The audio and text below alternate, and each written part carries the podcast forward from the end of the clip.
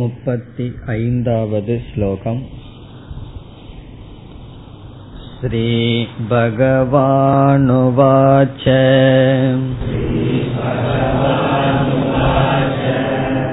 असंशयं महाबाहो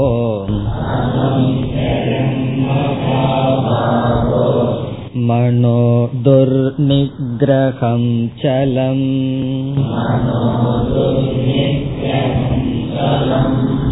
अभ्यासेन तु कौन्तेय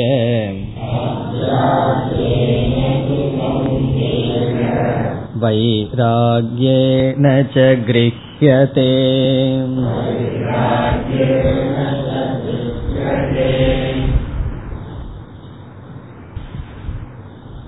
பகவானுடைய உபதேசத்தை தொடர்ந்து அர்ஜுனன் தன்னுடைய மனநிலையை பகவானிடம் பகிர்ந்து கொண்டான். நீங்கள் கூறிய இந்த தத்துவமானது என்னுடைய மனதில் நிலைக்கவில்லை. நீங்கள் கூறிய கருத்தை நான் ஏற்றுக்கொள்கின்றேன். ஆனால் சஞ்சலமான என்னுடைய மனதில் உண்மையானது நிற்கவில்லை என்று கூறினான். என்னுடைய மனதை அடக்குவது என்பது இயலாததைப் போல் தெரிகின்றது காற்றை கையில் பிடிப்பது போல் இருக்கின்றது என்று அர்ஜுனன் பேசினான். அதற்கு பகவானுடைய பதிலை நாம் சென்ற வகுப்பில் பார்க்க ஆரம்பித்தோம். முதல் வரியில் பகவான் அர்ஜுனனுடைய மனநிலையை ஏற்றுக்கொள்கின்றார். என்னுடைய மனதை நான் கட்டுப்படுத்த முடியவில்லை என்று அர்ஜுனன் சொல்லும் பொழுது பகவான் அசம்சயம் மகாபாகோ. அதில் சந்தேகம் இல்லை. மனக துர்நிகிரகம். மனமானது சஞ்சலமானது அடக்குவது மிக கடினம் இதில் சந்தேகமில்லை என்று அர்ஜுனன் கூறியதை பகவான் ஏற்றுக்கொள்கின்றார். இவ்விதம் செய்வதனால் பகவான் என்ன செய்கின்றார்? அர்ஜுனனிடம் உன்னுடைய மனதை நான் புரிந்து கொள்கின்றேன் என்று புரிய வைக்கின்றார். அப்பொழுதுதான் அர்ஜுனன் மீண்டும் பகவானுடைய உபதேசத்தை ஸ்ரத்தையுடன் கேட்பான். பிறகு பகவான் உன்னுடைய மனம் மட்டும் கட்டுப்படுத்த முடியாதது போல சஞ்சலமாக இல்லை. எல்லாருடைய மனமும் அப்படித்தான் இருக்கின்றது. இது பொதுவான நியதி என்ற கருத்தை பகவான் முதல் வரியில் மறைமுகமாக கூறினார். இனி அடுத்ததாக இரண்டாவது வரியில் பகவான் மனதை கட்டுப்படுத்த உபாயத்தை சொல்லப் போகின்றார். அதற்கு முன் சென்ற வகுப்பில் நாம் ஒரு விசாரத்தை ஆரம்பித்தோம். பகவான் சொல்கின்ற உபாயத்தை படிப்பதற்கு முன் மனதை கட்டுப்படுத்துகின்ற விஷயம் கடினமாக இருப்பதற்கு நான்கு காரணங்கள் பார்த்தோம். அதில் முதல் காரணம் மனமானது சூக்மமாக இருப்பதனால். ஸ்தூலமாக இருப்பதை கட்டுப்படுத்துவது சுலபம் அதை நம்முடைய வசப்படுத்துவது சுலபம் ஒரு ஒன்று சூக்மம் ஆக ஆக அதை கையாளுவது கடினம். மனம் கட்டுப்பட அல்லது மனதை கட்டுப்படுத்த கடினமாக இருப்பதற்கு நான்கு காரணங்களில் முதல் காரணம் மனதினுடைய சூக்மத்துவம் இரண்டாவது நாம் இரண்டாவதாக நாம் பார்த்தது மனதை சஞ்சலமாகத்தான் பகவான் படைத்துள்ளார். மனதினுடைய சுவாவமே அலைபாய்கின்றதாகவும் சஞ்சலமாகத்தான் இருக்கின்றது. ஆகவே அதை கட்டுப்படுத்துவது கடினம். பராஞ்சிகாணி வியதிருணத் என்ற உபனிஷத்தில் மனம் பகிர்முகமாக செல்வதாகவும் அது சஞ்சலமாகவும் இருப்பதாகவே படைக்கப்பட்டிருக்கின்றது. மூன்றாவது கருத்து மனதை நாம் கட்டுப்படுத்த மனம் நமக்கு பொருளாக ஆவது கடினமாக இருக்கின்றது. இதை நாம் எப்படி பார்த்தோம்? ஆப்ஜெக்டிபிகேஷன் ஆஃப் த மைண்ட் மனதை நமக்கு பொருளாக பார்ப்பது கடினம். காரணம் பல சமயங்களில் மனம் சப்ஜெக்டாகவே இருக்கின்றது. நாமவே இருக்கின்றோம். நமக்கு வேறாக நம் கண் முன் மனதை பார்த்தால்தான் மனதை குறித்து ஏதாவது செய்வது சுலபம். இந்த உடலை நான் சில சமயங்கள் நினைக்கின்றோம். அதைவிட அதிகமாக மனதை நான் என்ற புத்தி இருப்பதனால் மனம் சப்ஜெக்டோடு சேர்ந்து விட்டது. சப்ஜெக்ட்னா அனுபவிப்பவனோடு நானாக இருந்து வருகின்றேன். அதை பிரித்து எனக்கு பொருளாக இருக்கின்றது என்று பார்ப்பது கடினம். நான்காவதான கருத்தை தான் நாம் பார்க்க வேண்டும். இதுவரை சென்ற வகுப்பில் பார்த்தோம். நான்காவதான கருத்து மனதை அதனுடைய விருப்பத்தில் அதிக நாட்கள் அனுமதி கொடுத்து விட்டோம். அதனுடைய விருப்பப்படி அதிக நாட்கள் அது சென்று விட்டது. ஆகவே நாம் முதலில் ஆரம்பிக்கும் பொழுது கடினமாகத்தான் இருக்கும். அதிக நாள் மனம் அதனுடைய போக்கில் விடப்பட்டு விட்டது.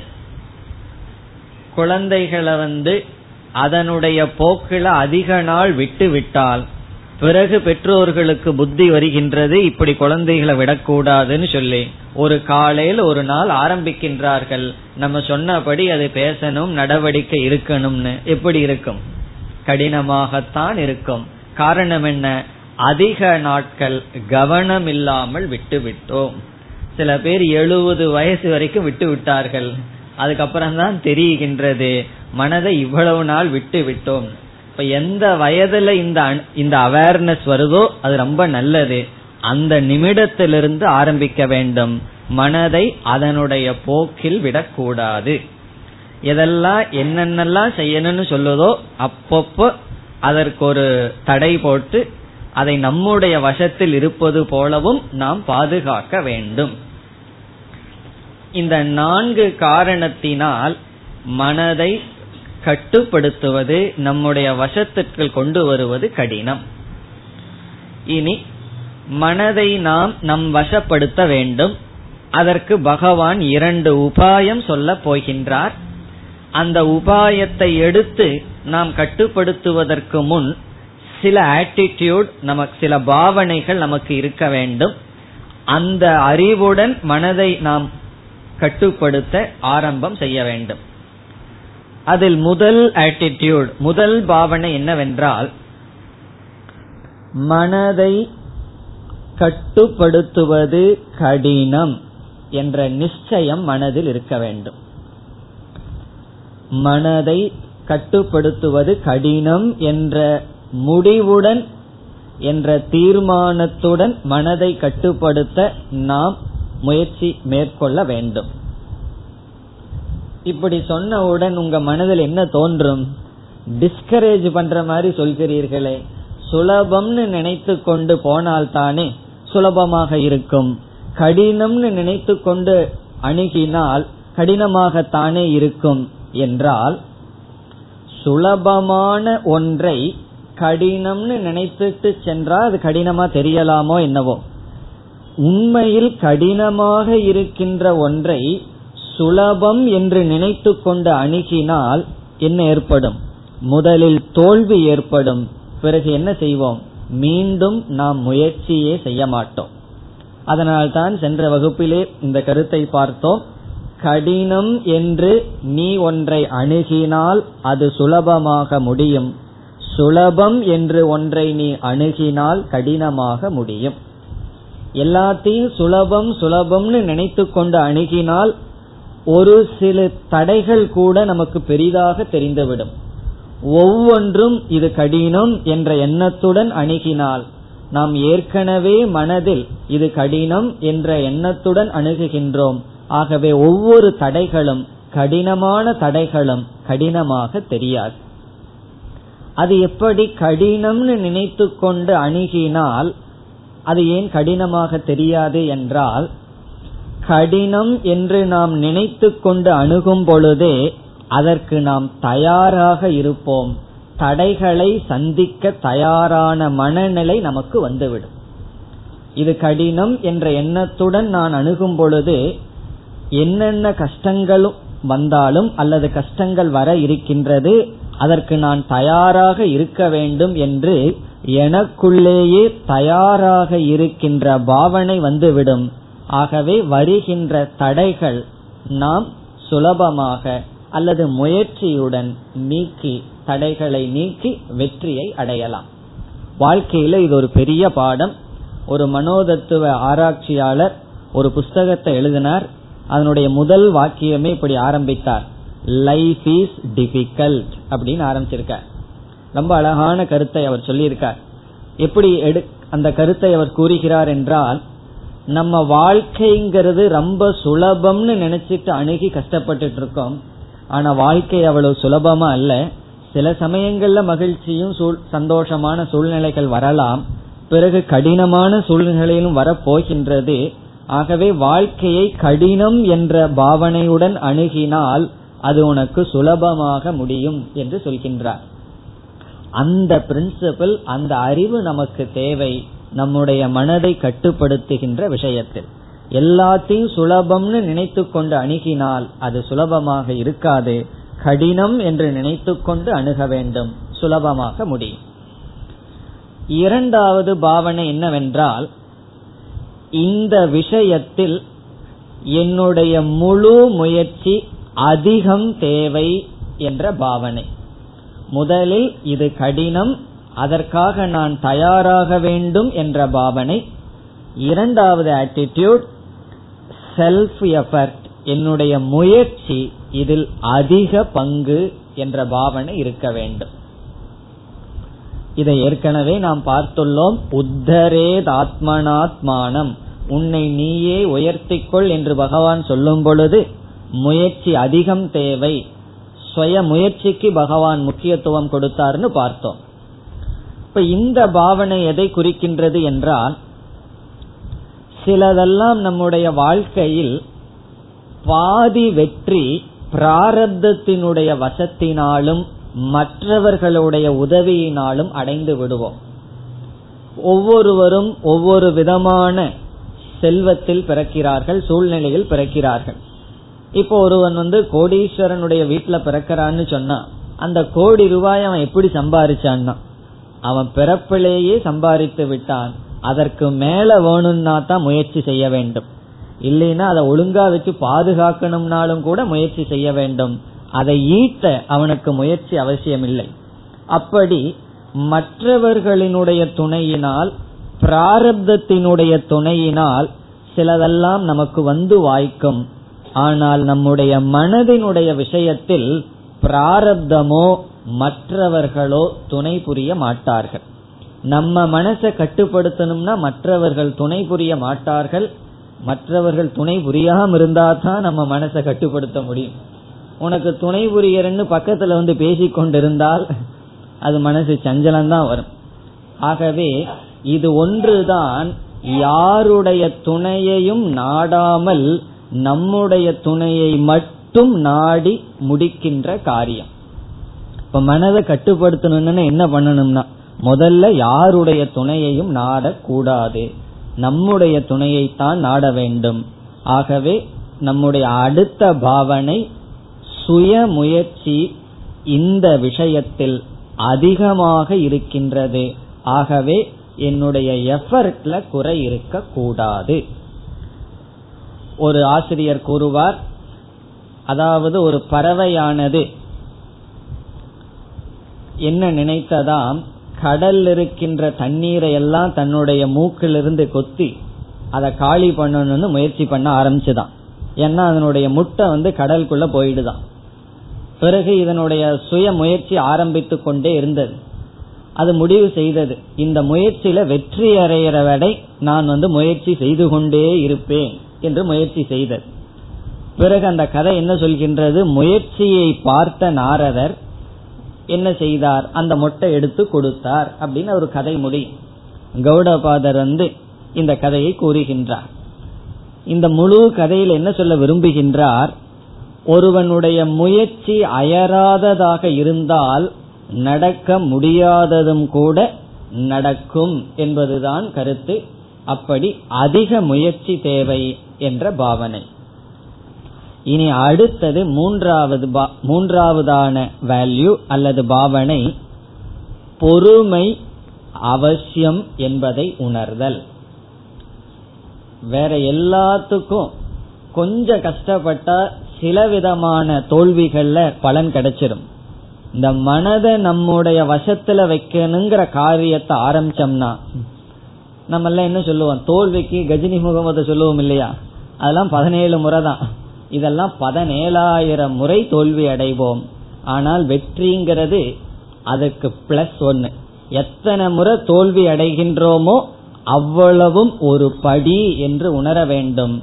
மனம் சலிக்க கூடாது பொறுமை என்ற சாதனையினுடைய அவசியத்தை உணர்ந்து பொறுமையை நாம் கை கையாண்டு பிறகுதான் மனதை கட்டுப்படுத்துகின்ற சாதனைக்குள் செல்ல வேண்டும். அப்படி செய்யலின்னு வச்சுக்குவோமே என்ன ஆகும்னா கொஞ்ச நாள்ல நம்ம பொறுமை இழந்து விட்டு விடுவோம். இந்த அத்தியாயம் முடிய போயிருக்கு போகின்றது. இந்த அத்தியாயம் வரைக்கும் தான் தியானத்தினுடைய ஸ்பிரிட் மனசில் இருக்கும். அடுத்த ரெண்டு அத்தியாயம் போனா தியானத்தை நம்ம மறந்துடுவோம். காரணம் என்னன்னா இது கடினம் பொறுமை தேவை. இவ்விதம் நம்முடைய மனதை நம்முடைய வசத்துக்கு கொண்டு வருவதற்கு முன்னாடி அல்லது அந்த சாதனையில ஈடுபடும் பொழுது நாம் பொறுமையாகவும் அதிக முயற்சியினுடைய அவசியத்தையும் பிறகு இது கடினம் என்ற உண்மையையும் உணர்ந்து அணுக வேண்டும். இதெல்லாம் எதற்கு? பகவான் இப்பொழுது சொல்ல போகின்ற சாதனையை செய்வதற்கு முன் நமக்கு இருக்க வேண்டிய பாவனைகள். இனியும் சில கருத்துக்கள் எல்லாம் சொல்லலாம். எல்லாம் உங்களுடைய ஹோம்ஒர்க் நீங்களே வீட்டுல போய் என்னென்ன பாவனை எல்லாம் எனக்கு வேணும்னு சிந்தித்து புரிந்து கொள்ள வேண்டும். இனி பகவானுடைய பதிலுக்கு வருகின்றோம். இரண்டாவது வரியில் பகவான் இரண்டு சாதனை கொடுக்கின்றார் மனதை அடக்குவதற்கு. அர்ஜுனனுடைய கேள்விக்கு பதில் இப்பொழுதுதான் வருகின்றது. மனசு அடக்க முடியலையே கிருஷ்ணா என்று சொன்னான். அதற்கு பகவான் அதற்கு இரண்டு உபாயத்தை இரண்டாவது வரியில் சொல்கின்றார். இந்த இரண்டு உபாயம் யோக சாஸ்திரத்தில் பிரசித்தமான உபாயம். அதைத்தான் பகவானும் இங்கு சொல்கின்றார். பதஞ்சலி கூறிய சூத்திரத்தையே பகவான் இங்கு சொல்கின்றார். அந்த இரண்டு சாதனத்தில் முதல் சாதனமாக பகவான் குறிப்பிடுவது அபியாசக அபியாசம். இரண்டாவது சாதனம் வைராகியம் அபியாசம் வைராகியம் அபியாச வைராபியாம் தன்னிரோதக என்பது பதஞ்சலியினுடைய சூத்திரம். அபியாச வைராகியாபியாம் தன்னிரோதகங்கிறது சூத்திரம். அதையே இங்கு பகவான் அபியாசத்தினாலும் வைராகியத்தினாலும் மனதை நம்முடைய வசத்துக்கு கொண்டு வர முடியும் என்று சொல்கின்றார். இனி இரண்டாவது வரியை பார்த்தால் அபியாசேனது கௌந்தேய அபியாசத்தினால் அபியாசேன என்றால் அபியாசத்தினால் அபியாசம் என்றால் தொடர்ந்து செய்தல். இதனுடைய லட்சணத்தை எல்லாம் பார்க்க போகின்றோம். அபியாசேன து கௌந்தேய. ஹே அர்ஜுனா அபியாசத்தினாலும் வைராகியேனச்ச வைராகியத்தினாலும் அபியாசம் என்ற உபாயத்தினாலும் வைராகியம் என்ற உபாயத்தினாலும் கிரஹ்யதே. மனதை நாம் நம்முடைய கட்டுக்குள் கொண்டு வர முடியும். கிரஹ்யதே என்றால் மனதை நாம் நம்முடைய வசத்தில் கொண்டு வர முடியும் அமைதிப்படுத்த முடியும். கிரஹியதைனா பிடிக்க முடியும்னு சொல்றார். கிரகணம்னா பிடித்தல். ஏன்னா அர்ஜுனன் என்ன உதாரணம் கூறினான் வாயுவை பிடிக்கிறது போல கஷ்டமா இருக்கேன்னு சொன்னான் அதனால பகவான் சொல்றாரு மனதை பிடிக்க முடியும். இப்ப மனதை கிரகியதைனா மனதை பிடிக்க அதனுடைய அர்த்தம் என்ன? அதை நாம் கட்டுப்படுத்த அபியாசம் என்பது ஒரு உபாயம் வைராகியம் என்பது இரண்டாவது உபாயம். இனி ஒவ்வொரு உபாயத்தையும் நாம் விளக்கமாக பார்க்கலாம். அபியாசம் என்பது முதலாகவும் வைராகியத்தை இரண்டாக இரண்டாவதாகவும் கூறிய போதிலும் நம்முடைய விளக்கத்திற்கு முதலில் வைராகியத்தை எடுத்துக்கொள்வோம். இரண்டாவது அபியாசத்தை எடுத்துக்கொண்டு நாம் பார்க்கலாம். ரெண்டு உபாயம் பகவான் சொன்னார். மனதை கிரகணம் செய்ய நம்முடைய பிடிக்குள் கொண்டு வர அபியாசமும் வைராகியமும் உபாயம் சாதனம் என்றார். வைராகியத்தை இப்பொழுது எடுத்துக் கொள்கின்றோம். வைராகியத்தினுடைய லட்சணத்திற்கு வருவதற்கு முன் மனதை நம்முடைய வசத்தில் வைத்திருத்தல் அல்லது நாம் விரும்பிய இடத்தில் மனதை வைத்தல் என்பது இரண்டு படி என்று ஏற்கனவே நாம் பார்த்துள்ளோம். அதாவது முதல் படி அனாத்மாவிலிருந்து மனதை எடுத்தல் ஒன்று. இரண்டாவது ஆத்மாவிடம் வைத்தல் என்று இரண்டு படியாக நாம் தியான சொரூப விசாரத்தில் படித்துள்ளோம். ஞாபகம் இருக்கின்றதோ? சனை சனை ருபரமேத்துங்கிற இடத்துல மெதுவாக படிப்படியாக வர வேண்டும்ங்கிற இடத்துல எல்லாம் நம்ம வந்து ரெண்டு படியை பார்த்தோம். முதல்ல நம்முடைய மனம் வெளி விஷயங்கள்ல இருந்துட்டு இருக்கு எந்தெந்த விஷயங்களுக்கு போக கூடாதோ எதை சிந்திக்க கூடாதோ அந்த விஷயத்தில் மனம் இருக்கின்றது. அதான் அனாத்ம விஷயம்னு சொல்றோம். அதிலிருந்து மனதை எடுத்தல் ஒரு படி. எடுத்த மனதை எந்த விஷயத்தில் வைக்க விரும்புகின்றோமோ அதில் தொடர்ந்து வைத்திருத்தல் இரண்டாவது படி. இந்த ரெண்டும் பூர்த்தியாகும் பொழுது என்ன ஆகின்றது? மனம் நம்முடைய கட்டுக்குள் வந்து விட்டது. இப்ப மனதை நாம் அடக்கி விட்டோம் சொன்னா என்ன அர்த்தம்? அனாத்மாவிலிருந்து எடுத்து நாம எந்த விஷயத்துல வச்சுக்க விரும்புறோமோ அந்த விஷயத்தில் வைத்திருத்தல். மீண்டும் அனாத்மாவுக்கு போகாமல் வைத்திருத்தல். நாம வைக்கின்ற விஷயம் ஆத்ம விஷயமாக இருந்தால் அது நிதித்தியாசனம்னு சொல்றோம். அல்லது ஈஸ்வரனுடைய ரூபம் ஈஸ்வரனுடைய நாமம் எதுவாக இருந்தாலும் எந்த இடத்துல வைக்க முடிவு செய்கின்றோமோ அந்த இடத்தில் தொடர்ந்து வைத்திருத்தல் அது ஒன்று. அதற்கு முன் எங்கெல்லாம் போகக்கூடாதுன்னு நினைக்கிறோமோ எதையெல்லாம் தேவையற்ற விஷயங்கள்ல நினைச்சிட்டு இருக்கோ அதிலிருந்து எடுத்து கொள்ளுதல். இந்த ரெண்டு படியில் இங்கு கொடுக்கின்ற இரண்டு உபாயத்தில் முதல் உபாயம் வைராகியம் இந்த வைராகியம்ங்கிற உபாயம் எதற்கு பயன்படுகிறது என்றால் வெளி விஷயத்திலிருந்து மனதை எடுக்க பயன்படுகின்ற. வெளி விஷயத்திலிருந்து மனசை எடுக்கணுமே. அப்படி எடுக்க வேண்டும் என்றால் பகவான் சொல்கின்ற உபாயம் வைராகியம் உன்னிடம் வைராகியம் இருந்தால் வெளி விஷயத்திலிருந்து நீ மனதை எடுக்கலாம். பிறகு இரண்டாவது என்ன? எடுத்த மனதை எந்த விஷயத்தில் நாம் செலுத்த விரும்புகின்றோமோ அதில் தொடர்ந்து செலுத்துதல். அப்படி செலுத்த அபியாசக என்பது உபாயம். இப்ப மனதை கட்டுப்படுத்துறதுல ரெண்டு படி. வெளி விஷயத்திலிருந்து எடுத்தல் நாம் விரும்பிய விஷயத்தில் பொருத்துதல். விரும்பிய விஷயத்தில் பொருத்த உபாயம் அபியாசம். வெளி விஷயத்திலிருந்து எடுக்க உபாயம் வைராகியம் அதனாலதான் முதல்ல எடுக்கிறது. எடுத்தா தானே பொருத்த முடியும். ஆகவே வைராகியத்தை முதலில் எடுத்துக் கொள்கின்றோம். இனி வைராகியம்னா என்ன? என்றால் எந்தெந்த விஷயங்களை நோக்கி மனம் ஓடிக்கொண்டிருக்கிறதுன்னு பார்ப்போமே.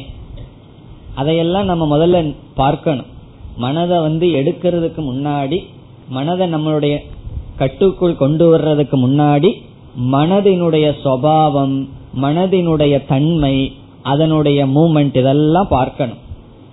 இந்த எதிரியினுடைய குணநலங்கள் தெரிந்தால் எதிரியினுடைய கோட்டை தெரிந்தால் பாதி வெற்றி என்று சொல்வார்கள். அப்படி நம்மளுடைய மனசை பற்றி கொஞ்சம் நமக்கு தெரிந்து கொள்ள வேண்டும். நம்ம எல்லாம் மற்றவர்களுடைய மனசு என்னங்கிற விசாரத்திலேயே இருந்துட்டு இருக்கோம் அவன் இப்படி நினைக்கிறான் இதை பண்றான் அதை பண்றான்னு. ஒன்றை விட்டுட்டோம். நம்ம மனசை பற்றிய விசாரத்தை விட்டு விட்டோம். இப்ப நம்ம என்ன செய்கின்றோம்? நம்முடைய மனசையே சற்று பார்த்து புரிந்து கொள்ள வேண்டும். அதுல முதல்ல எதை பார்க்கணும்னா என்னுடைய மனமானது அதிகமாக எதை குறித்து விக்ஷேபத்தை அடைகின்றது. எதையோ குறிச்சு மனசு வந்து சஞ்சலப்பட்டு கொண்டிருக்கின்றது. அதை முதல்ல கண்டுபிடிக்கணும். எந்த ஏரியாவில் எனக்கு வீக்னஸ் இருக்கு? எந்தெந்த சொற்கள் எல்லாம் என்னை அதிகமாக பாதிக்கின்றது? என்று எந்தெந்த பொருள்கள் என்னுடைய மனதை கவர்கின்றது? என்னுடைய மனதை இழுக்கின்றது? என்று முதலில் கண்டுபிடிக்க வேண்டும். அப்படி பார்த்தா எத்தனையோ பொருள்கள் எல்லாம் நம்ம கண்ணுக்கு முன்னாடி வரும். பிறகு சிந்தித்து பார்த்தால் அந்தந்த பொருள்களில் நாம் சில மதிப்பை வைத்துள்ளோம். இப்ப எந்த பொருளை நோக்கி போகுதுன்னு நம்ம கண்டுபிடித்து விட்டால் பிறகு அடுத்த கேள்வி ஏன் இதை குறித்து மனம் செல்கின்றதுங்கிற அடுத்த கேள்வி. அதற்கு என்ன பதில்? அந்த பொருளில் நாம் மதிப்பை வைத்துள்ளோம். நமக்கு ஒரு வேல்யூ அந்த பொருள்ல இருக்கு. பிறகு அந்த பொருள்ல இருந்து மனதை நம்ம நீக்கணும்னு என்ன செய்வது? பொருளை நீக்கிடலாமான்னு சொன்னா அது ஒரு உபாயம்தான். அதை பார்க்கவே இல்லைன்னு சொன்னா கஷ்டம் வராதேன்னு சொல்லி. ஆனா என்ன சொல்வார்கள்? Out of sight need not be out of mind கண்ணுக்கு முன்னாடி பொருள் இல்லை என்றாலும் அது ஒரு முறை உள்ள போயிடுதே. பிறகு மனதிலிருந்து அதை நீக்க முடியாது. ஆகவே பொருளை நீக்கிறது உபாயம் அல்ல ஆரம்பத்தில் அதுவும் உபாயமா இருக்கலாம். ஆனால் உண்மையான உபாயம் அந்த பொருள் இருக்கோ இல்லையோ அதில் இருக்கின்ற வேல்யூ நீக்கப்பட வேண்டும். அதில் இருக்கின்ற மதிப்பானது நீக்கப்பட வேண்டும். உலகம் அதுல மதிப்பை வச்சுக்கிட்டோம். நான் நீக்கணும். தங்கத்தின் மீது மதிப்பு இருக்குன்னா அது உலகம் மதிச்சிட்டு போகட்டும். நான் அதில் மீது இருக்கின்ற மதிப்பை நீக்க வேண்டும். அது மேல் இருக்கிற வேல்யூ போயிடுதுன்னு சொன்னா மனம் அதை குறித்து மீண்டும் மீண்டும் போகாது. இப்போ ஒரு மனிதர் இருக்கார். அவர் வந்து பேசுகின்ற ஒவ்வொரு சொற்களும் எனக்கு ரொம்ப துயரத்தை கொடுக்குதுன்னு சொன்னா அவருடைய சொற்களுக்கும் அவருக்கு நான் ரொம்ப வேல்யூ கொடுத்து வச்சிருக்கேன் அர்த்தம். ஏன்னா அவருடைய சொல்லையும் அவருடைய நடவடிக்கை என்ன குறித்து எப்படி நடந்து கொள்கிறாருங்கிறத நான் முழுமையா அங்கீகரிச்சு வச்சிருக்கேன்னு அர்த்தம். காரணம் என்னன்னா நம்ம யார கொஞ்சம் கூட மதிக்கலையோ அவன் ஏதாவது ஒரு சொல் சொல்லி இருந்தா அந்த சொல் நம்மை பாதிக்காது. நம்ம நடந்து போகும்போது பைத்தியகாரன் வந்து ஏதாவது நம்ம பார்த்து ஒன்னு சொல்றான். அதை எடுத்துட்டு நம்ம சீரியஸா துக்கப்பட்டு இருப்போமா? காரணம் என்ன? அந்த சொல் நம்மை துயரப்படுத்தாததற்கு காரணம் அந்த சொல்லிடத்திலும் சொல்பவனிடத்திலும் வேல்யூவே கிடையாது. அது மேல நமக்கு வேல்யூ இல்லை மதிப்பு இல்லை. அதனால் அந்த சொல்லுக்கும் மதிப்பில்லை அது நம்மை பாதிக்கவும் பாதிக்காது. அப்படி எந்த பொருள் நம்மை பாதிக்குதுன்னா அந்த இடத்துல ஒரு மதிப்பு இருக்கின்றது. அதத்தான் சாஸ்திரத்துல சோபனா அத்தியாசம் என்று சொல்வார்கள். சோபனா அத்தியாசம் சொன்னா ஒரு குளோ ஒரு உயர்வு ஒரு மதிப்பை அந்த பொருள்களிடத்தில் பார்த்த இனி என்ன செய்யணும்? மனது அந்த பொருளை நோக்கி போகக்கூடாது. இங்கு பொருள்னா மனிதர்களாக இருக்கலாம் சூழ்நிலையா இருக்கலாம் எதுவாக வேண்டுமானாலும் இருக்கலாம். அதை நோக்கி போகக்கூடாதுன்னு என்ன செய்யணும்? அந்த பொருளை நம்ம ஒன்றும் செய்ய வேண்டாம். அந்த பொருளையே அழிச்சுட்டா போகாம இருக்குமான்னா அது ரொம்ப கடினம். அப்படி அழிச்சுட்டா நம்மளே அழிச்சிருவார்கள். அது இருந்துட்டு போயிட்டு அப்படியே. பிறகு என்ன செய்யணும்? அந்த பொருள்ல இருக்கின்ற மதிப்பு நீக்கப்பட வேண்டும். அந்த மதிப்பை நீக்குவதுதான் வைராகியம் என்று சொல்லப்படுகின்றது. வைராகியம் என்றால் நாம் சில பொருள்கள் மீது ஏற்றி வைக்கப்பட்ட மதிப்பை நீக்குதல். வெறுப்புணர்ச்சி அல்ல. ஆரம்பத்துல வெறுப்புணர்ச்சிகள்லாம் துணை புரியலாம். ஆனால் வைராகியம் என்பது நம்மால் ஏற்றி வைக்கப்பட்ட உண்மையிலேயே எந்த பொருளுக்கும் வேல்யூ கிடையாது. நம்மளுடைய கற்பனையினால் ஏற்றி வைக்கப்பட்ட பொருள்கள் மீதுள்ள மதிப்பை நீக்குதல். அப்படி நீக்கிவிட்டால் நமக்கு என்ன கிடைக்கும்? அந்த பொருளில் வைராகியத்தை அடைகின்றோம்.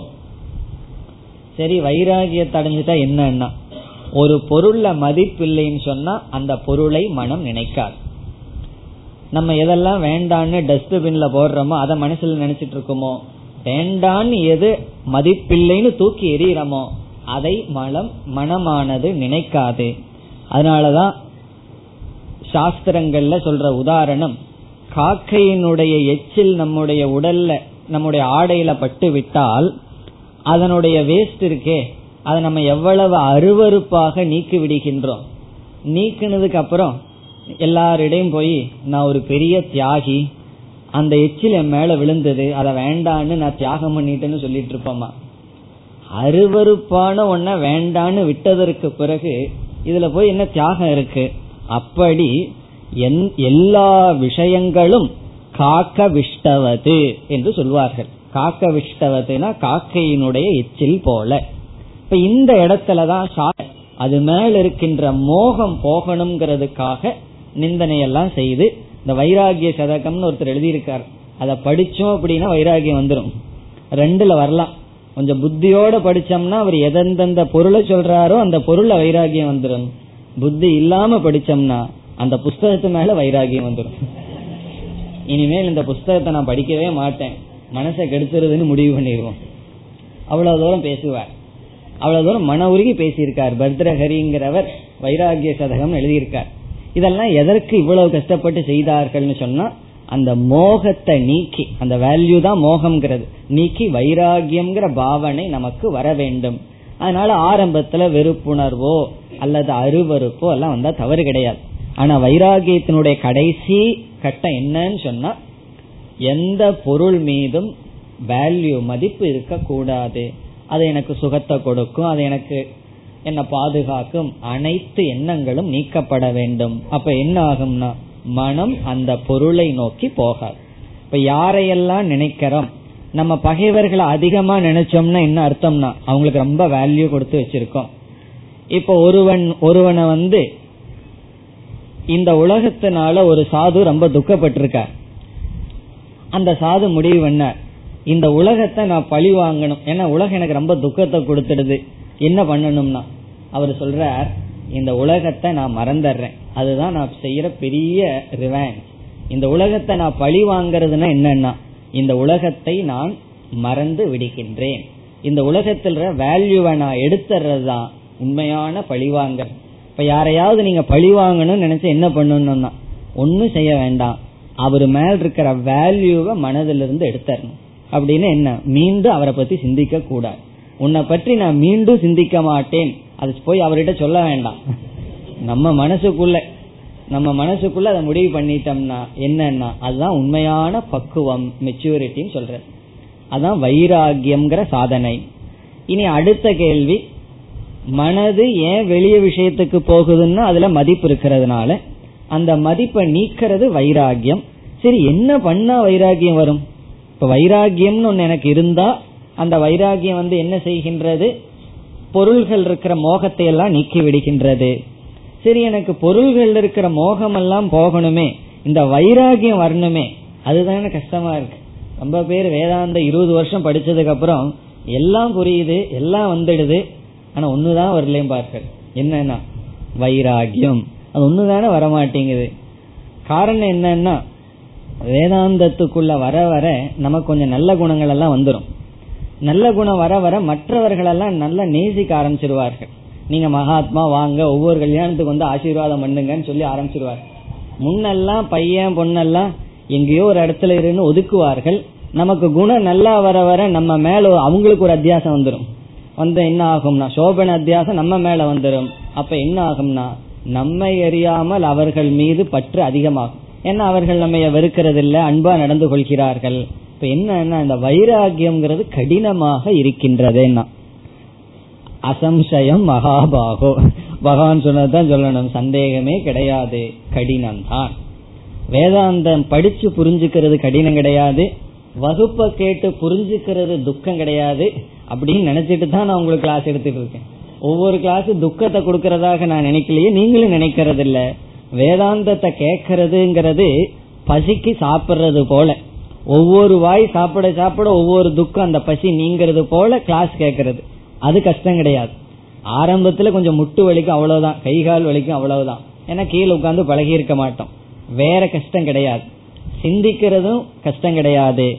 ஆனா என்ன கஷ்டம்னா இந்த வைராகியத்தை கொண்டு வர்றது தான் மிக மிக கடினம். ஆனா பகவான் சொல்றார் வேற வழி கிடையாது. வைராகியம் இல்லாம வெளி விஷயத்தை நீ மறந்தன்னு சொன்னா அதைத்தான் சப்ரஷன் என்றெல்லாம் சொல்கிறார்கள். வைராகியத்துடன் வெளி விஷயத்திலிருந்து மனம் வர வேண்டும். வைராகியம் இல்லாம மனம் உன்னிடம் வந்துவிட்டால் அது ரொம்ப நாள் உன்னிடத்தில் தாங்காது மீண்டும் சென்றுவிடும். வைராகியம் வரணும் அதற்கு என்ன செய்வது என்றால் அதற்கும் சாஸ்திரத்துல பலவிதமான உபாயங்கள் சொல்லப்படுகின்றது. அதுல ஒரு சில உபாயங்களை பார்ப்போமே. முதல் உபாயம் தோஷ தர்சனம் விஷயங்களில் இருக்கின்ற குறைகளை பார்த்தல். விஷயங்கள்ல விஷயம்னா பொருள்கள். இந்த உலகத்துல எந்த பொருள்கள் மீது நமக்கு மோகமும் வைரா மோகமும் ஆசையும் இருக்கோ அந்த பொருள்கள் கொடுக்கிற சுகத்தை தான் புத்தி பார்க்கின்றது. அதற்கு பின்னாடி வருகின்ற துக்கத்தை புத்தியானது பார்க்கவில்லை. ஆகவே என்ன செய்யணும்னா ஒவ்வொரு பொருள்ல வர்ற சுகத்தை எல்லாம் ஒரு லிஸ்ட் போடணும். பிறகு அந்த லிஸ்ட திருப்பணும். திருப்பி அது என்னென்ன துக்கம் கொடுக்குங்கிற லிஸ்டும் எழுதணும். இந்த ரெண்டையும் பார்க்கிறது தான் விவேகம். ஆகவே வைராகியத்துக்கு மூலம் சில விதமான விவேகம் அறிவு. அந்த அறிவுல முதல் அறிவு என்னன்னா நமக்கு எந்த பொருள் மீது மோகம் இருக்கின்றதோ அந்த பொருள் கொடுக்கின்ற துயரத்தையும் பார்க்க வேண்டும். அதனாலதான் வள்ளுவர் சொன்னார் யாதனின் யாதனின் நீங்கியான். எந்தெந்த பொருளிலிருந்து வர்ற சுகத்தை நீ துறந்து விட்டாயோ அவர் சொல்றார் அந்தந்த பொருளில் கொடுக்கின்ற துக்கத்தையும் நீ துறந்து விட்டாய். ஒரு பொருள் கொடுக்கிற சுகத்தை நம்ம துறந்துட்டோம்னா அந்த பொருள் கொடுக்க இருக்கின்ற துக்கத்தை நம்ம துறக்க வேண்டாம் அது நமக்கு வராது. ஆகவே அந்த தோஷத்தை பார்க்க வேண்டும். அது முதல். பிறகு இது போல பலவிதமான உபாயங்கள் சாஸ்திரத்துல பேசப்படுகின்றது. முதல் தோஷ தர்சனம் இந்த தோஷ தர்சனம்ங்கிறது நமக்கு இருக்கு. ஆனால் ஒரு முறை தோஷத்தை பார்த்தர்றோம் இரண்டாவது முறை அது கொடுக்கிற சுகம் வந்து நம்மை மறைத்து விடுகின்றது. ஆகவே இரண்டாவது சாதனை என்னன்னா தோஷ தரிசன அபியாசக. இங்கேயே ஒரு அபியாசம் இருக்கு.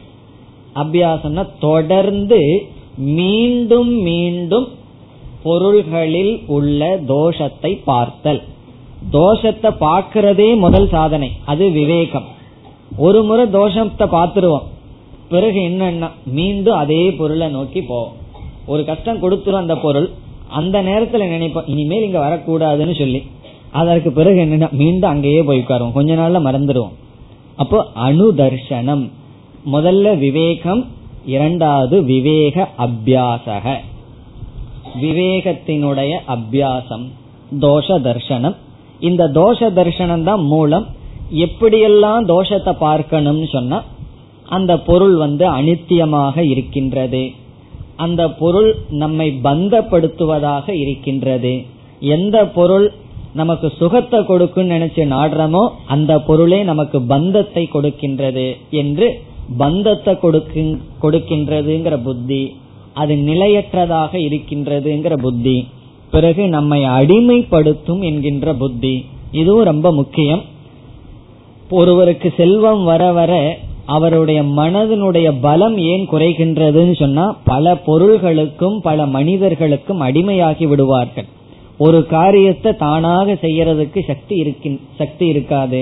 ஆகவே நம்மை அடிமைப்படுத்திவிடும் போக பொருள்கள் இப்படியெல்லாம் பல விஷயங்களில் சிந்தித்து இந்த அறிவின் மூலமாக பொருளின் மீது இருக்கின்ற மோகத்தை நீக்கும் பொழுது அப்படி நீக்க எது நமக்கு காரணமாக இருக்கின்றதோ அதற்கு பெயர் வைராகியம் அதை பகவான் இங்கு கூறுகின்றார் வைராகியேன வைராகியம் வந்தால் அந்த பொருளிலிருந்து மனம் நம்மிடம் வந்துவிடும். அப்ப எந்தெந்த பொருளை நோக்கி மனசு போகுதுன்னா எந்தெந்த பொருள்ல வைராகியம் இல்லையோ அந்தந்த பொருளை நோக்கி மனம் செல்கின்றது. வைராகியம் வந்து விட்டால் அந்த பொருளிலிருந்து மனம் நம்மிடம் வந்து விடும் அப்ப வைராகியம் வர வர நமக்கு என்ன ஆகும்னா விக்ஷேபம் குறையும். இந்த உலகத்துல வைராகியம் வர வர நாம் அந்த பொருள்களை அந்த மனிதர்களை நினைப்பது சிந்திப்பது குறைந்து கொண்டே வரும். ஓரளவு வைராகியம் வந்து மனசு இப்ப நம்ம கிட்ட வந்துடுதுன்னு வச்சுக்குவோமே இனி நாம் அடுத்த சாதனைக்கு செல்கின்றோம். அபியாசக. வைராகியத்திலிருந்து வைராகியத்தினால் வெளி விஷயத்திலிருந்து மனசை நம்ம கிட்ட கொண்டு வந்தாச்சு. இப்ப கற்பனை பண்ணிக்குவோமே. கொண்டு வந்துட்டோம்னு வச்சுக்கோ. இப்ப எங்க இருக்கு மனது? நம்ம கையில் இருக்கு. வெளி விஷயத்துல இல்ல. இனி என்ன பண்ணணும்? எந்த விஷயத்துல மனச நம்ம செலுத்த விரும்புறோமோ பயன்படுத்த விரும்புறோமோ அந்த விஷயத்துல மனச பயன்படுத்தணும். ஆனா அந்த மனசு போகுமான்னா அதுல அமராது. மீண்டும் விக்ஷேபங்கள் வந்து கொண்டு இருக்கும். அல்லது பலவிதமான தோஷங்கள் இருக்கும். அப்போ நாம் எந்த விஷயத்துல மனச செயல்படுத்த விரும்புகின்றோமோ அந்த விஷயத்தில் தொடர்ந்து செயல்படுத்த இங்கு பகவான் கொடுக்கின்ற உபாயம் அபியாசக அபியாசக என்றால் ஆவருத்திகி. அபியாசத்துக்கு ஆவருத்தின்னு சொன்னா ஆவருத்தின்னா என்னன்னு தெரியலையேன்னா. மீண்டும் மீண்டும் தொடர்ந்து பயிற்சி செய்தல். பழகுதல் தொடர்ந்து செய்தல் பயிற்சி செய்தல் அல்லது பழகுதல். அபியாசத்துக்கு ஒரு லட்சணமும் இருக்கின்றது. அதை கடைசியில பார்ப்போம். அபியாசம் என்றால் ஆவருத்திகி ஆவருத்திகின ரிப்பிட்டிஷன் தொடர்ந்து செய்தல். இப்போ ஓம் நம சிவாயான்னு ஒரு நாமத்தை எடுத்துட்டோன்னு வச்சுக்கோமே அதை தொடர்ந்து மனசுல நினைச்சிட்டு வர்றதுக்கு பேர் அபியாசம். எதையாவது நாம் தொடர்ந்து மீண்டும் மீண்டும் செய்தால் அதற்கு பெயர் அபியாசக அல்லது ஆவருத்திகி. நம்ம ஸ்கூல்ல படிச்சிருப்போமே ஸ்கூல் ஞாபகத்துக்கு சொல்லணும்னா இம்போசிஷன் சொல்லணும். ஸ்கூல்ல வந்து ஒன்னு ஒழுங்கா எழுதலின்னு என்ன செய்வார்கள்? இம்போசிஷன் எழுதிட்டு வாங்க. அதுக்கு பேர் என்னன்னா அபியாசம். அப்படி எல்லாம் அபியாசம் பண்ணிருக்கிறோம் அல்லவா? அப்படி இங்க என்ன பண்ணணும்னா அபியாசம் செய்ய வேண்டும். அதாவது நீந்தி பழகணும்னா என்ன பழக என்ன பண்ணணும் அப்படின்னு கேட்ட என்ன சொல்றது? கரையில உட்கார்ந்துட்டு என்னென்ன ஸ்ட்ரோக் எப்படி போடணும்னு ரிசர்ச் பண்ணிட்டு இருந்தா என்ன ஆகும்னா? ஒன்றும் பண்ண முடியாது. அதே போல சைக்கிள் ஓட்டி பழகணும்னா நம்ம இந்த புவி ஈர்ப்பு விசை எப்படி எல்லாம் இருக்கும்? இந்த விசாரம் எல்லாம் பண்ணிட்டு இருந்தோம்னா பழக முடியுமா? சைக்கிள் ஓட்டி பழகணும்னா சைக்கிள் ஓட்டி சைக்கிள் ஓட்டி பழகணும். நீந்தி பழகணும்னா நீந்தி நீந்தி பழகணும். நம்ம குழந்தையா இருக்கும்போது நடந்து பழகிறது எப்படி நடந்து பழகணும்? நடந்து நடந்து பழகணும். அப்படி தியானம் பண்ணி பழகிறது எப்படின்னா தியானம் பண்ணி தியானம் பண்ணி பழகணும். அதுதான் இங்க பகவான் சொல்றார். அபியாசம்னா ஏதோ புதுசா சொல்ற மாதிரி தோணும். மீண்டும் மீண்டும் செய்கின்ற முயற்சி தான் அபியாசம். தொடர்ந்து செய்தல். வாழ்க்கையில எந்த ஒரு கலை எந்த ஒரு ஆர்ட் அத ஒருவர் அடைஞ்சிருக்கார் அந்த ஒரு கலையை அடைஞ்சிருக்காருன்னு சொன்னா அவர் வந்து விவேகத்தினாலையும் வைராகியத்தினாலையும் கிடையாது. அதெல்லாம் ஒரு ஸ்டெப் அபியாசத்தினாலதான் அடைந்திருக்க முடியும். அது எதுவாக இருக்கலாம். எந்த ஒரு கலையும் தொடர்ந்து தொடர்ந்து செய்வதனால்தான் அந்த கலையில் நிபுணத்துவத்தை அடைய முடியும். அது எதுவாக வேண்டுமானாலும் இருக்கலாம். அது கார் டிரைவிங்கா இருக்கலாம் அல்லது நடக்கிறதா இருக்கலாம் ஓடுறதா இருக்கலாம் நீந்துவதாக இருக்கலாம் அல்லது பேங்க்ல போய் பாருங்க பணத்தை கவுண்ட் பண்ணுவார்கள். நம்ம கிட்ட ஒரு லட்சம் ரூபாய் கொடுத்து கவுண்ட் பண்ணணும்னா ஒரு மணி நேரம் பண்ணுவோம். அவர்கள் பத்து நிமிஷத்துல முடித்து விடுவார்கள். எப்படி வந்ததுன்னா அபியாசாத். அல்லது அந்த காலத்துல எல்லாம் பார்க்கலாம். இந்த டீ ஆத்துவார்கள் தெரியுமோ? இந்த கிராமங்கள் எல்லாம் இப்பெல்லாம் நான் ஹோட்டலுக்கு போகாதனால தெரியல. அப்பெல்லாம் இப்படி மேல இருந்து அப்படி ஒரு சர்க்கிளே போடுவான். இந்த டீ ஆத்துறவன். நம்மனால அப்படி எல்லாம் ஆத்த முடியாது. மேல விட்டீங்கன்னா கீழே ஒண்ணு இருக்காது. நம்ம அதே போல ஆத்தலான்னு முயற்சி பண்ணி பாருங்களேன். எல்லாம் முடியாது. அதுக்குன்னு ஒரு அபியாசம் இருக்கு. அதே போல சில சமயங்கள்ல நான் போகும்போது வேடிக்கை பார்ப்பேன். இந்த புரோட்டா எல்லாம் சொல்றான். அவன் என்ன மாதிரி பண்றான்? இதெல்லாம் எப்படின்னா எல்லாம் அபியாசம். நம்மனால அப்படி ஒரு நிமிஷம் கை வளையாது. அவன் பாக்குறதே ஒரு கலை. சில சமயம் டிராபிக் ஜாம்ல நின்னா எனக்கு போர் அடிக்கிறது இல்ல. இதையே பார்த்துட்டு இருந்தா அது ஒரு பெரிய அபியாசம். அவனுக்கு எப்படி வந்ததுன்னா நம்மளை போய் போட சொல்லுங்க. ஒரு மூணு மணி நேரம் பண்ணுவான் ஒன்ன செய்யறதுக்கு. ஆனா அவனுக்கு எப்படி வந்ததுன்னா அபியாசா எந்த ஒன்றும் அதனுடைய அதனோட அதுல முழு தேர்ச்சி அடைந்து வெற்றி அடையணும் சொன்னான் அபியாசத்தை தவிர வேறு மார்க்கம் கிடையாது. அது எதுவாகட்டும் எந்த ஒன்றினுடைய தேர்ச்சி அடைய வேண்டும் என்றால் தொடர்ந்து தொடர்ந்து அதை செய்ய செய்யத்தான் பயிற்சி மீண்டும் மீண்டும் செய்ய செய்யத்தான் அதில் நாம் தேர்ச்சியை அடைய முடியும். அதைத்தான் இங்க பகவான் சொல்றார். எந்த ஒரு கலைக்கும் இது ஒரு நியதின்னு சொன்னா மனதை நம்மிடம் வைத்திருப்பதும் அமைதிப்படுத்துவதும் ஒரு கலைதான். மனசை கட்டுப்படுத்துறதுங்கிறது ஒரு பெரிய ஆர்ட் எவ்வளவோ ஆர்டிஸ்ட் எவ்வளவோ ஆர்ட் இருக்கு கலைகள் இருக்கு. அதுல பெரிய கலை என்னன்னா மனதை கட்டுப்படுத்துவதும் அமைதியா வச்சிருக்கிறதும் ஒரு பெரிய கலை. அதை அடையணும்னு என்னன்னா அபியாசம். இப்ப மனதை கட்டுப்படுத்தி மீண்டும் மீண்டும் அந்த விஷயத்தில் மனதை செலுத்தி செலுத்தி நாம் பழக வேண்டும். சரி அபியாசம் பண்றது எப்படின்னு சொன்னா இங்கு அபியாசம் என்று பகவான் சொல்வது மனதிற்கு ஒரு வேலையை கொடுக்க வேண்டும். அந்த வேலையை கொடுத்து அதை தவிர வேறு வேலையை செய்யாமல் மனதை செய்வதுதான் அபியாசம். இங்க அபியாசம்னு பகவான் சொல்றது இப்ப மனதை அபியாசப்படுத்துவது எப்படி என்றால் ஒரு உதாரணம் எடுத்துக்குவோம். இப்ப மனதுல வந்து எண்ணங்கள் மாறி எண்ணங்கள் வந்து கொண்டே இருக்கின்றது. இந்த கணத்துல ஒரு எண்ணம் வருது.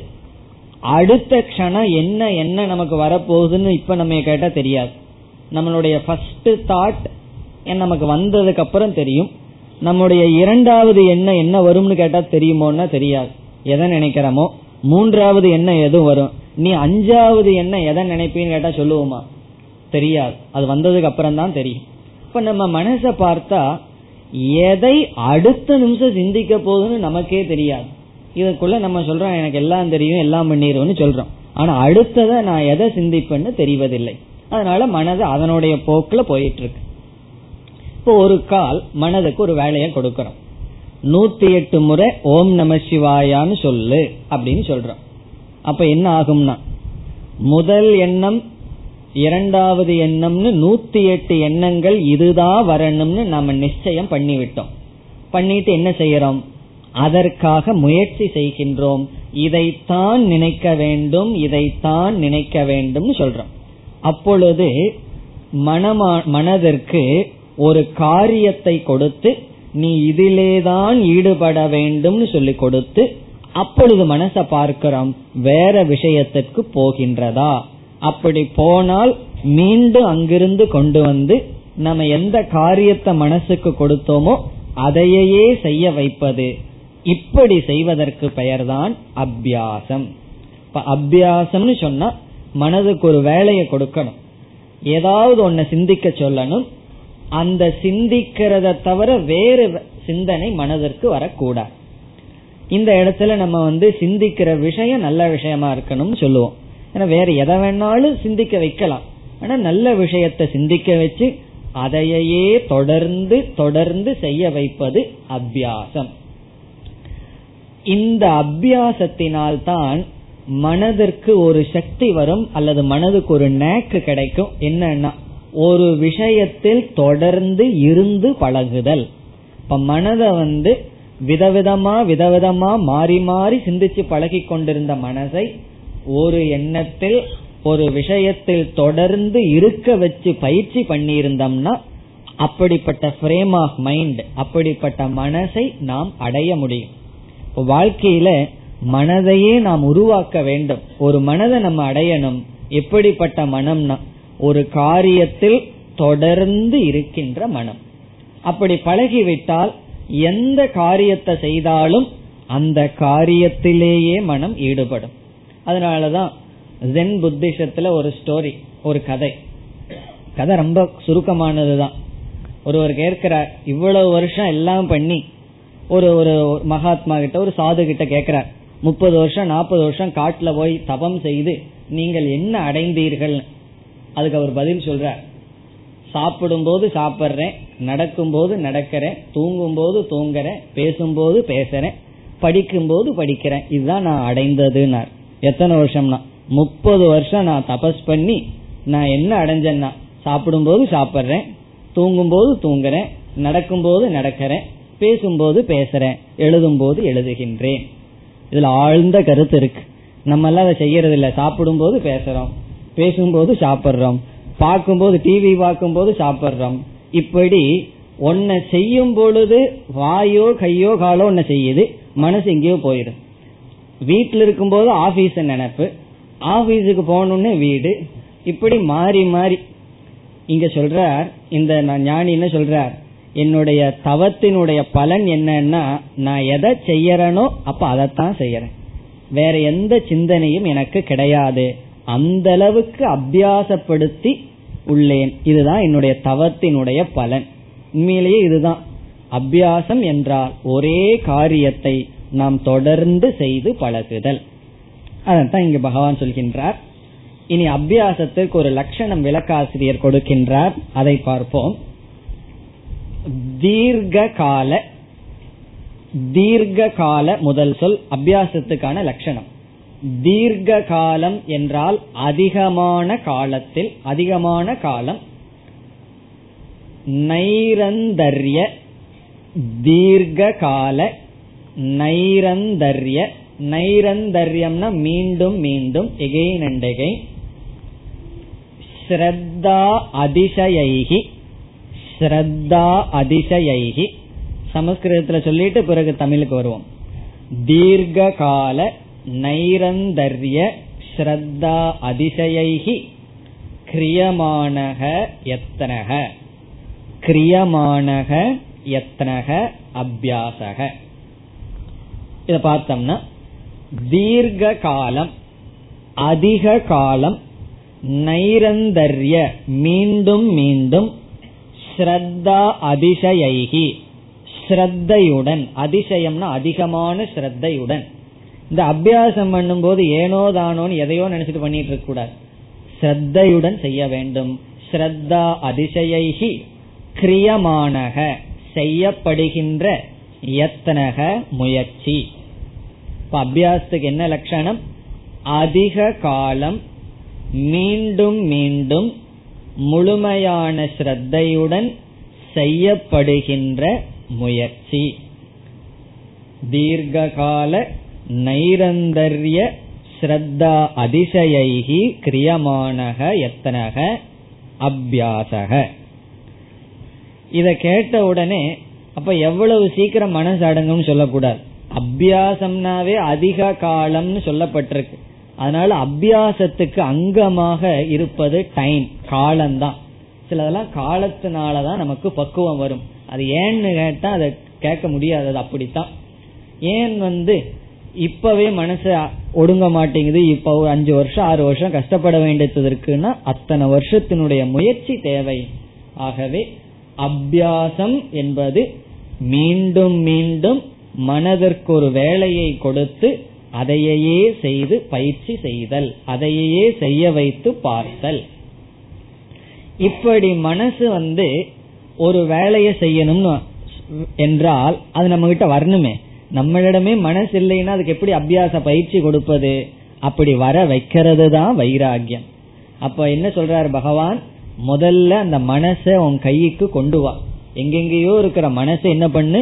உன்னுடைய கைக்கு கொண்டு வரணும்னா வைராகியத்தை அடை.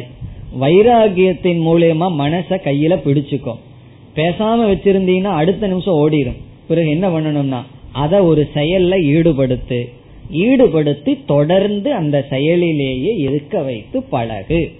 இப்படி செஞ்சா என்ன ஆகும்னா கிரஹியதே மனக கிரஹியதே மனதை நீ கட்டுப்படுத்த முடியும் மனதை நீ பிடிக்க முடியும். இனி மீண்டும் பகவானுடைய ஸ்லோக பகவானுடைய பதிலை பார்த்தால் அபியாசேன து கௌந்தேய வைராகியேன கிரஹியதே. அபியாசத்தினாலும் வைராகியத்தினாலும் மனதை நாம் கட்டுப்படுத்த முடியும். இத படிக்கும்போது கவனமா படிக்கணும். இந்த சமஸ்கிருதத்துல அபியாசேன இருக்கு. அபியாசே நன்னு பிரிச்சிடக்கூடாது. வைராகியே ந கிரகியதே வைராகிய சத்தியபி ந கிரகியதேன்னு பிரிச்சிடக்கூடாது இந்த நங்கிறது சில பிரிண்டிங்ல தள்ளி போயிடும் அப்ப அபியாசத்திலும் வைராகியத்திலும் ந கிரகியதே அதை ஒன்றும் செய்ய முடியாது. அப்படி அர்த்தம் ஆயிரும். அப்படி இல்லை அபியாசேன அபியாசத்தினால். இது மூன்றாவது விபக்தி. அபியாசேன ஏழாவது விபக்தி ஆயிரும். செவன்த் கேஸ் ஆயிரும். அபியாசே அல்ல அபியாசேன வைராகியேனச்ச சேங்கிறது அபியாசத்தினாலும் வைராகியத்தினாலும் கிரஹியதே மனதை அடக்க முடியும் மேலும் அடுத்த வகுப்பில் பார்க்கலாம்